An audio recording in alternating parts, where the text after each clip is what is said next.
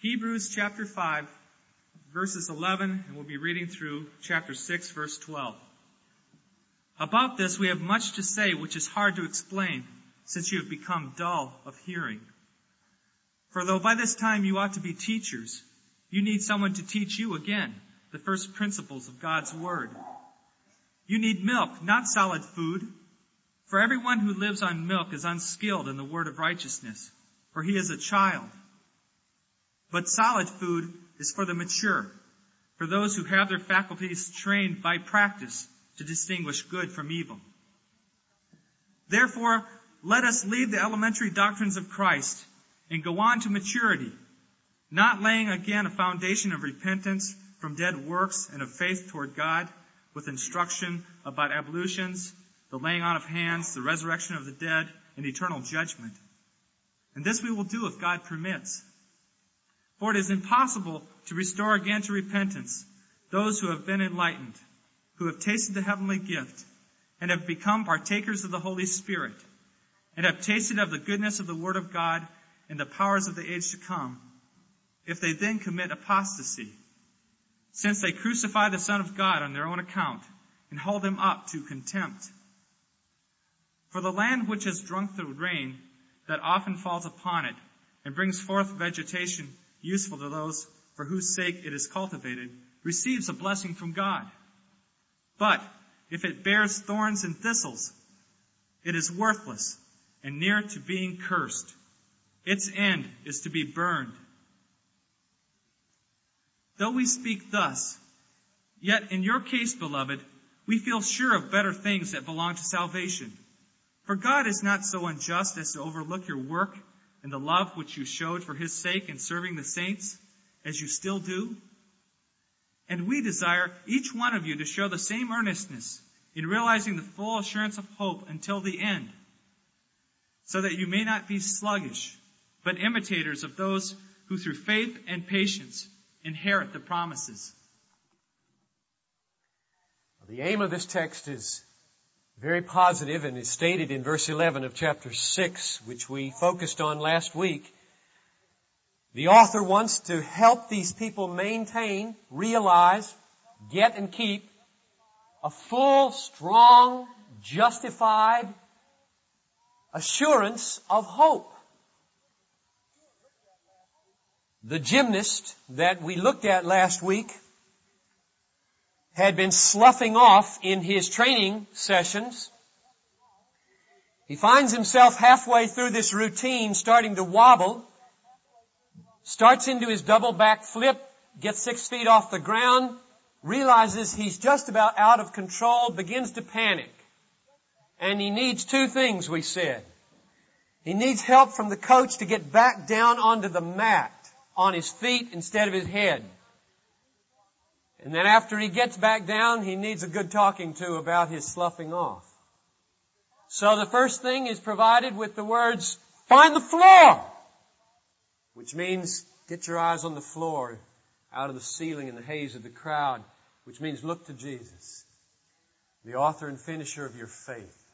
Orient yourself on Him, get solidity back into your life and you'll land. So he's down on the floor now. The second thing we saw was that the coach walks up to him after he comes across the uh, mat there and uh, looking kind of sheepish, and he says, "You know why you got into trouble, don't you?" Didn't say anything. He says, "You got into trouble because you've been sloughing off. You haven't been putting the basics to practice. You learn these basics." You haven't done anything with them for the last two weeks. You're just banking on past experience. And it showed up in your performance. So this week, we're going to work on the basics and put them to work in the routine of righteousness. Third, which we didn't say anything about last week, and is the point of today's message, the coach looks him in the eye to give this third needed dimension of support for his assurance and his success. And he says, look, if you ignore me and go on sloughing off, you're going to break your neck. Now that's a paraphrase of chapter 6, verses 4 to 8. So let's read it again. It is impossible to restore again to repentance those who have once been enlightened, who have tasted the heavenly gift and have become partakers of the Holy Spirit and have tasted the goodness of the Word of God and the powers of the age to come. If they then commit apostasy or fall away, since they crucify the Son of God in their own, on their own account and hold him up to contempt. For land which has drunk the rain that often falls upon it and brings forth vegetation useful to those for whose sake it is cultivated receives a blessing from God. But if it bears thorns and thistles, it's worthless and near to being cursed. Its end is to be burned. So here's the warning of the coach, the third element in the building of assurance. A warning. It's not intended to jeopardize a well-founded assurance. It's intended to assist a well-grounded assurance. And if that perplexes you, then my goal is to take away that perplexity this morning and help you see how this functions as a support for assurance. I have four questions to ask about this warning. Number one, what is the danger that is about to befall these people? Is it lostness and condemnation in eternity? Or is it a temporal discipline after which they will go to heaven? Second question. What brings this danger to pass? What, what are they doing that sub- subjects them to this danger? Or what might they not do to avoid it? Third question. Can a person who is born again and justified and adopted and sealed by the Holy Spirit have this danger befall them? And finally, should we who count ourselves among the elect, born again, justified by faith, indwelt by the Holy Spirit, sealed under the day of redemption, pay any attention to a warning like this? Or skip over it when we read the Bible? Question number one. And I'll try to answer these briefly with bases in Hebrews, but if I don't satisfy you, please come back tonight and ask your questions. Question number one, what is the danger in these verses? Is it lostness and eternal destruction? Or is it temporal discipline after which these people will go to heaven anyway? The answer is, it is lostness and eternal destruction. The final curse of God and hell is being threatened here. He is not talking about a mere rap on the knuckles because of what they've done, after which all will be alright. He is talking about destruction. Now there are three reasons in Hebrews that I believe that. Number one, it comes from verses 7 to 8. Two kinds of farmland here are contrasted. And this farmland illustration in verses 7 and 8 you can see is introduced with the word for, which means it's a, an explanation or a, a ground for why the people who commit apostasy and fall away are beyond help and beyond repentance. Why is it?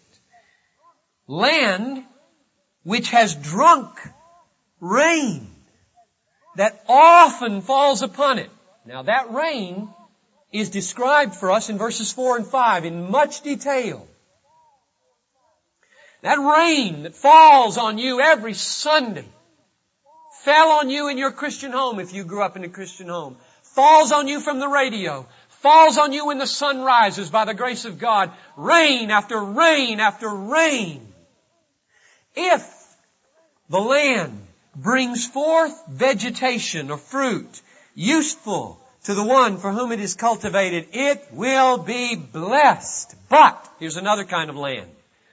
If that rain of God's grace and God's Word and God's Spirit comes upon you day after day after day and it bears thorns and thistles, then there are three words used to describe the destiny of that land. It is worthless, it will be cursed, and it will be burned. Now look at those words for a minute. Worthless, thrown away, no attention paid to it anymore. Cursed, that is not a temporal discipline. A curse is the opposite of the blessing. And then most significant of all, its end is to be burned. Note the word end, not means. Don't let anybody tell you the burning is the clearing of this land so it can be replanted so it can bear fruit. That's not the point. Its end is to be burned. Its goal is hell. That's the point of the verse. A fruitless field is damned. That's the point of the verse. So that's my first reason for believing that the issue at stake here is not a temporal rap on the knuckles, after which we all go to heaven. It's hell. Here's my second reason for believing this. Turn with me, if you would, to chapter 10, verse 35 following.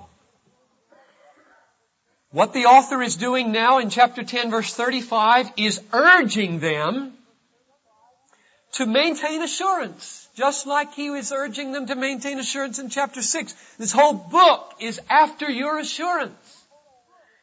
Now how does he do it? He says, don't throw away your confidence which has great reward. And then, just like in chapter 6, he buttresses that urging with a warning in verses 38 and 39.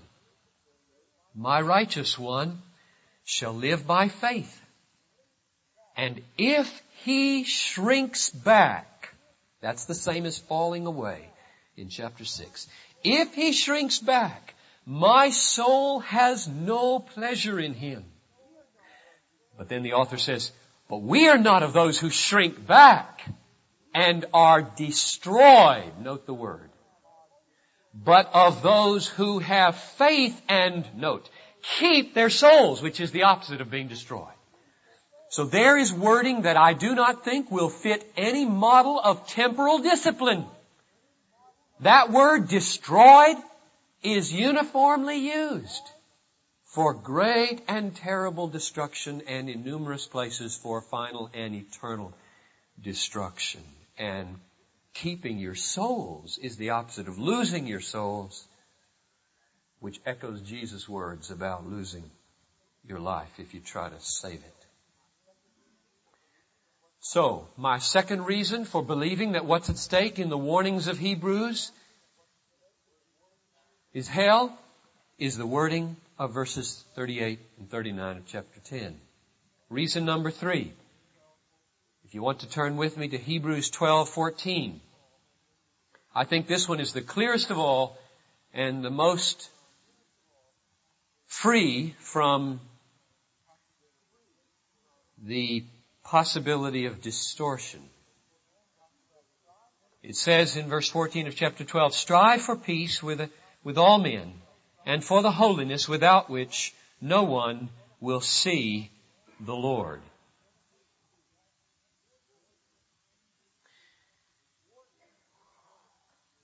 The warning in this verse is that if you don't pursue holiness, you won't see the Lord. Now what does it mean not to see the Lord? Is that temporal discipline? To never see the Lord? No way. This is hell. This is separation from God. This is being cut off from the presence of the Savior. People who don't pursue holiness, but drift away into sin, will be cut off from Christ and never see Him. That's my third reason for believing that what's at stake in the warnings of the book of Hebrews is eternal destruction, not temporal discipline. So my answer to the first question is that what's at stake in the issue of perseverance and the warnings of Hebrews is eternal life or eternal judgment. Hebrews 10:27 calls it a fearful prospect of judgment and fury of fire. Chapter 12 verse 29 says, Our God is a consuming fire. Second question. What brings such judgment upon a person? What do you have to do to qualify for this judgment? The answer is given in verse 6 of chapter 6, namely apostasy, or, as the other translations have it, falling away. If they commit apostasy, or fall away, they get beyond repentance. Now let me clarify something very specifically here. It does not say that if you repent, you won't be forgiven, does it? It says there will come a day when you may not be able to repent. You will get beyond the possibility of sincerely turning from sin and cleaving to Christ. That's what's being held out here as the danger. If you can repent, you can be saved. But there are people who get to the point where they can't anymore. It's called falling away. Back in chapter 3, it's called hardening. Now what is this falling away? Let's analyze it for a moment. The whole context of chapter 511 to 612 stresses that it is a moral thing, not primarily a doctrinal thing. Apostasy in this text is not primarily the changing of your mind, say about the deity of Jesus. I once believed he was God, now I believe he's an, an angel, and I'm a Jehovah's Witness. That's not what's at view primarily in this text. What's at issue in this text is not primarily a doctrinal change, as important as that is, but a moral drifting and moving away. Now let me illustrate from what we've already seen. Verse 7. What's the point of supporting verses 4 to 6 with verses 7 to 8? This field analogy that one field doesn't bear fruit and one field does bear fruit. The point is that they're talking about the same thing. The rain that falls down on this farmland is the very rain described in verses 4 and 5. And if it doesn't bear fruit, it's going to be cursed. So what's the issue of apostasy? Not bearing fruit. That is, gradually drifting, neglecting, forsaking the assembling of yourselves together, hardening, and then the point of no return. Boom! And you're never able to repent again no matter what preaching you hear. Or, to support it further, we could just think about chapter 12 verse 14. If you don't pursue holiness, you won't see the Lord. What's the issue? Not a doctrinal shift, a failure to pursue holiness, a drifting backward instead of a progressing forward. Or, here's another illustration, chapter 5 verse 14. We analyzed it last week. These people are starting to become unwilling to practice. The organ of faith is not pumping the blood of obedience. It's just kind of, just kind of slowing down and just resting on past performances. And the coach sees this happening and says, get that thing pumping! Do you see what's at stake? It's a moral issue.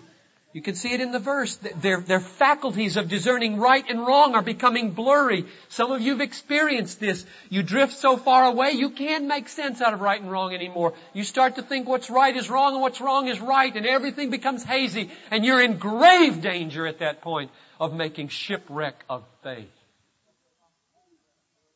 The issue of apostasy is primarily moral in this text, not primarily mental or doctrinal. What exposes a person to danger in this text then is this. The persistent failure to exercise the organ of faith in the pursuit of holiness. Now mark it. I am not talking about perfection. I'm talking about pursuit. Is that clear? I'm talking about a pursuit of holiness. And you know the difference in your own life, whether you are drifting in indifference or whether you get up in the morning and say, Oh my God, I want to be holy today. None of us achieves it perfectly. But there is A canyon of difference between those who want it and pursue it and those who are careless and don't. If you allow yourself to drift down the river of sin with the oars in the boat and your feet on the seat and the walkman of the world on your head, waving at those corny preachers on the side that are hollering their lungs out to try to get you to put the oars in the water, you will get to a point in the river where no matter how hard you row, you will go over the falls. I told a story in this pulpit five or six years ago that I'm assuming nobody will remember. But I'm going to tell it again since half of you weren't here probably anyway. There was a vulture. I told this to Barnabas while I was taking a shower this morning. He always comes in while I'm taking a shower and says, tell me a Bible story. Because I won't tell Quintal and Quincy stories on Sunday morning. I only tell Bible stories. So I told him the story and he didn't know what a vulture was. You said, he said, you mean buzzard? I said, buzzard, that'll do. There was a buzzard flying over Niagara Falls and he saw a dead fox on a big ice floe floating down the river about a quarter mile upstream. And he circles down land starts to eat that fox. And he knows the falls are coming no problem. He's got wings. And so he keeps right on eating processing the sound. He'll know just the time when he can get off. And he keeps right on eating. And just when the water gets real rough and he's about to go over the falls he spreads his big wings and flaps them and his claws are frozen in the ice and he goes over the falls and gets killed. Now, dad told me that in a revival meeting when I was a kid. I never have forgotten that story. It scared me to death. It ought to. Because there are Christians who have the notion that they can pray to receive Jesus, spend the next 40 years toying with the world, thinking, I'll get it cleaned up in the end before I hear the falls just around the corner. You know what this book is saying? Don't count on it. Don't count on it. If you sit on the ice floe of the world toying with the carcass of sin long enough, you will get beyond the ability to repent. And there's so many people, they said, I got wings, man. I'm a Christian. You tell me I'm in trouble? I've got wings. I can take off anytime I want and toy with as much sin as I want. Watch, I can flap my wings. I got the Holy Spirit inside. Watch this, I can speak in tongues. I can do miracles. We'll come back to that later on. The answer to the second question is the danger of destruction is brought about by the persistent failure to exercise the organ of faith to pursue holiness to pump the blood of obedience, to fly away from sin and land in the fields of righteousness. Question number three. Can this happen to a person who has been born again, justified by faith, indwelt by the Holy Spirit, sealed unto the day of redemption?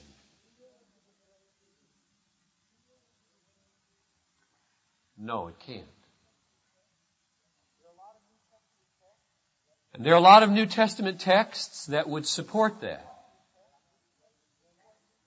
But I'm going to stay with Hebrews lest anybody who is skeptical about the unity of the Bible accuse me of twisting Hebrews to fit Romans 8:30.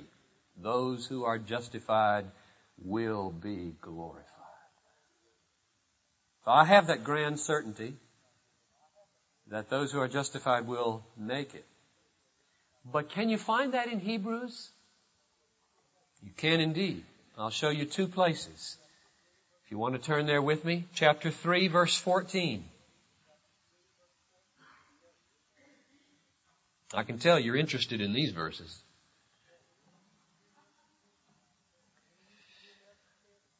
I'm going to use the New American Standard Bible to get the tense just exactly right. We have become. Now most of your versions say we are, that's fine. But notice it, the Greek tense is you are because you have become.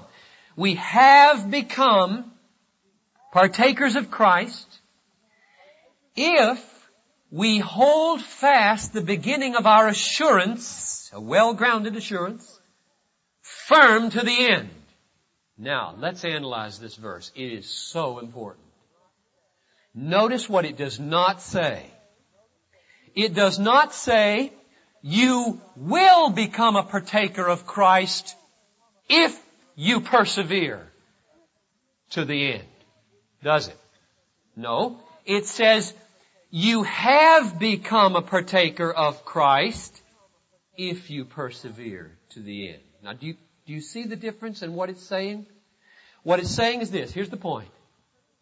Persevering to the end does not earn participation in Christ. It verifies participation in Christ. Perseverance is not a payment for getting into Christ. It is a proof that you are in Christ. That's the crucial significance of this verb. We have become if we persevere. So, the person who drifts along in sin, who makes no business in life out of pursuing holiness, doesn't fall out of Christ. He verifies that he was never in Christ. That's the point of the tense of the verb. Verse. Verb in the verse. Now there's another verse that says almost the same thing in different words. Turn with me to chapter 10 verse 14. Chapter 10 verse 14. This one takes a little more reflection, so look very carefully. By a single offering, He, that is Christ, has perfected for all time those who are sanctified, or literally, the NIV gets it right this time, are being made holy or are being sanctified process implied in that present tense verb. Now think about this sentence for me, with me for a minute. They have been perfected for how long? Forever. It's past. It's done. As Jesus said on the cross, it is finished. It does not say they will get perfection if they get sanctified. That is not what it says. It says they have been perfected who are being sanctified. It's finished. It's eternal.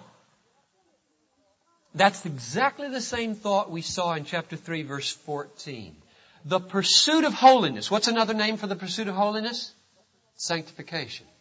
The pursuit of holiness is not earned.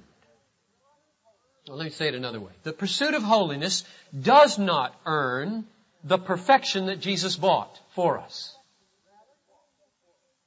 Rather, the process of sanctification shows that we are in the number for whom perfection was bought. Now do you see that? The text says, He has already perfected for all time somebody. Who? Who has He already perfected for all time? A group of people. Who are they? They are the people who are being sanctified. Exactly the same thought. Sanctification, the growth in holiness, is the evidence of belonging to the number for whom Jesus purchased perfection. This is glorious news. That it is finished. The purchase of perfection is done. Now, are you a part of the number? Are you being sanctified? Are you on the road of holiness? Are you pursuing it with a sense of urgency that accords with its true value? So I conclude in answer to question number three that someone who drifts away from God, makes shipwreck of faith, did not lose a salvation that they once had, but they show by their lack of perseverance that they never belonged to Christ. They were never born again. They were never justified. They were never adopted. They were never sealed. Nobody is under the blood of Jesus, which purchases their perfection, who slips out of the blood of Jesus. Nobody. Question number four, finally. If this is true, if you're tracking with me to this point, should we pay any attention to these warnings?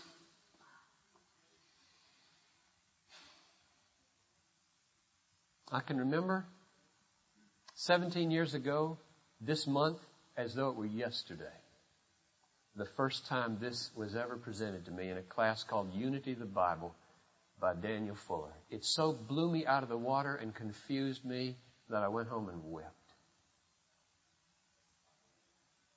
I wept a lot that semester. um, I just couldn't. I had been brought up so differently, as many of you have. I couldn't see the point of this text if I was eternally secure. Just take it out of the Bible. Skip it when I get to it. It's not relevant for me. I'm eternally secure, right? And I just hope you have the patience to weep your way through to biblical understanding rather than bringing your preconceptions to this text. There are two reasons I want to give you why I believe those who believe themselves to be elect, who believe that they are justified by faith, who are indwelt by the Holy Spirit, who are sealed under the day of redemption, should read this text and tremble. Reason number one. Verse nine. After he finishes writing this warning in chapter 6 verses 4 to 8, he says, with a heart growing warm with love for these people as mine grows for yours, Though we speak thus, that is with these threatenings and warnings, yet in your case, beloved, we feel sure of better things that belong to salvation. Now just stop and think about the implication of that verse. Here's a writer whose heart grows warm and he says, there grows up within me strong confidence. You're gonna make it! You're gonna make it! And then he goes on to talk about why he thinks they're to make it in verses 10 through 12. Because God's not so unjust as to ignore the way they began. It's like saying he who began a good work in you is to complete it unto the day of redemption. You're to make it! He knew that five minutes earlier when he wrote that warning. But he wrote it! Why? You need it! I need it! Don't bring your conception of what your psychological need is to this text. Change yourselves. We need the Bible as it stands in its fearful warnings and its glorious assurances. That's reason number one. Reason number two why I believe we should read it and tremble, who believe ourselves secure in the blood of Jesus, is the description of the people in verses four and five. Look what they have experienced. They are enlightened. That means they've got lots of truth that has Bells have gone off in their head. Light has happened. They've gone out of sermons excited about new insights into the gospel. Secondly, they've tasted the heavenly gift and become partakers of the Holy Spirit. Can you believe it? The Holy Spirit comes down upon a church service. It begins to convict of sin. It begins to draw people to Christ. It begins to open eyes to truth, and that is not salvation. You can go a long way with the Holy Spirit and not make it to conversion. If that doesn't sober us, what will sober us? He goes on and says they've tasted the goodness of the Word of God. You've heard it from your mother, maybe. At the kitchen table from your dad for 15 years. You've sat under preaching, you've been to Sunday school classes and you've said, that's good stuff. Never changed. Never had any fruit of holiness breaking forth in your life to the glory of God.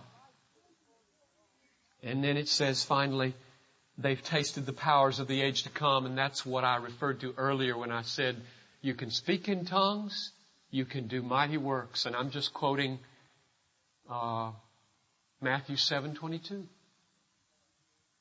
Jesus said unto them, Many will say unto me in that day, Did we do many mighty works in your name? Did we not cast out demons? Did we not prophesy? And Jesus will say, you should have learned that it is possible to experience non-saving spiritual gifts. I don't know you. Depart from me, you workers of iniquity. Now, if that doesn't wake you up to make you think you should read these verses and tremble, I don't know what might. And yet someone, including myself, will say, but why? The old questions come back from 1971. Why? If there burns in my heart the confidence that he who began a good work in me will complete it to the day of Christ, if there burns within me the confidence from chapter 13 of this very book that He will equip me with everything good working in me that which is pleasing in His sight? If there burns within my heart the reality of Jude 24, He is able to keep you from falling and to present you with rejoicing and without blemish before the throne of His glory. If that burns within my heart, why do I have to read this threatening text and take it seriously? There is a first grade answer an answer that every child in this room can understand. And it goes like this. We should attend to the warnings and the promises because God's way, God's way of keeping us from falling is to use warnings and promises. This is not complicated. I was just blind. God's way. As a living God who speaks in the pages of the Bible when you read it and when you listen to sermons, His way is to keep you with the Word, not mechanically apart from the Word. So many people have the notion that eternal security is a kind of mechanical thing. You perform a little act here after an invitation in a church and then poof, you go off and do anything you want and that little mechanical act suffices to bring you to glory. That is not biblical teaching. The living truth of eternal security is that God has a way to keep His children. God keeps His children. Believe me, He keeps His children. And He keeps them with warnings and promises. The point of the promises is to addict us to the joy of heaven, engage our affections for the glory of God. The point of the warnings is to disengage our affections from the sins of the world. The point of the promises is to make our mouths water with the prospect of eternal and infinite happiness. And the point of the warnings is to make our hearts tremble at the prospect that we might drift away into God's wrath so that we flee to the two great sources of assurance which we talked about last week. So let me close by saying what they are again. Look to Jesus, the author and finisher of your faith. Find the floor. What happens when you do that, like the serpent being lifted up in the wilderness and the people look, is that you get healed. That is, you are granted a heart transplant of faith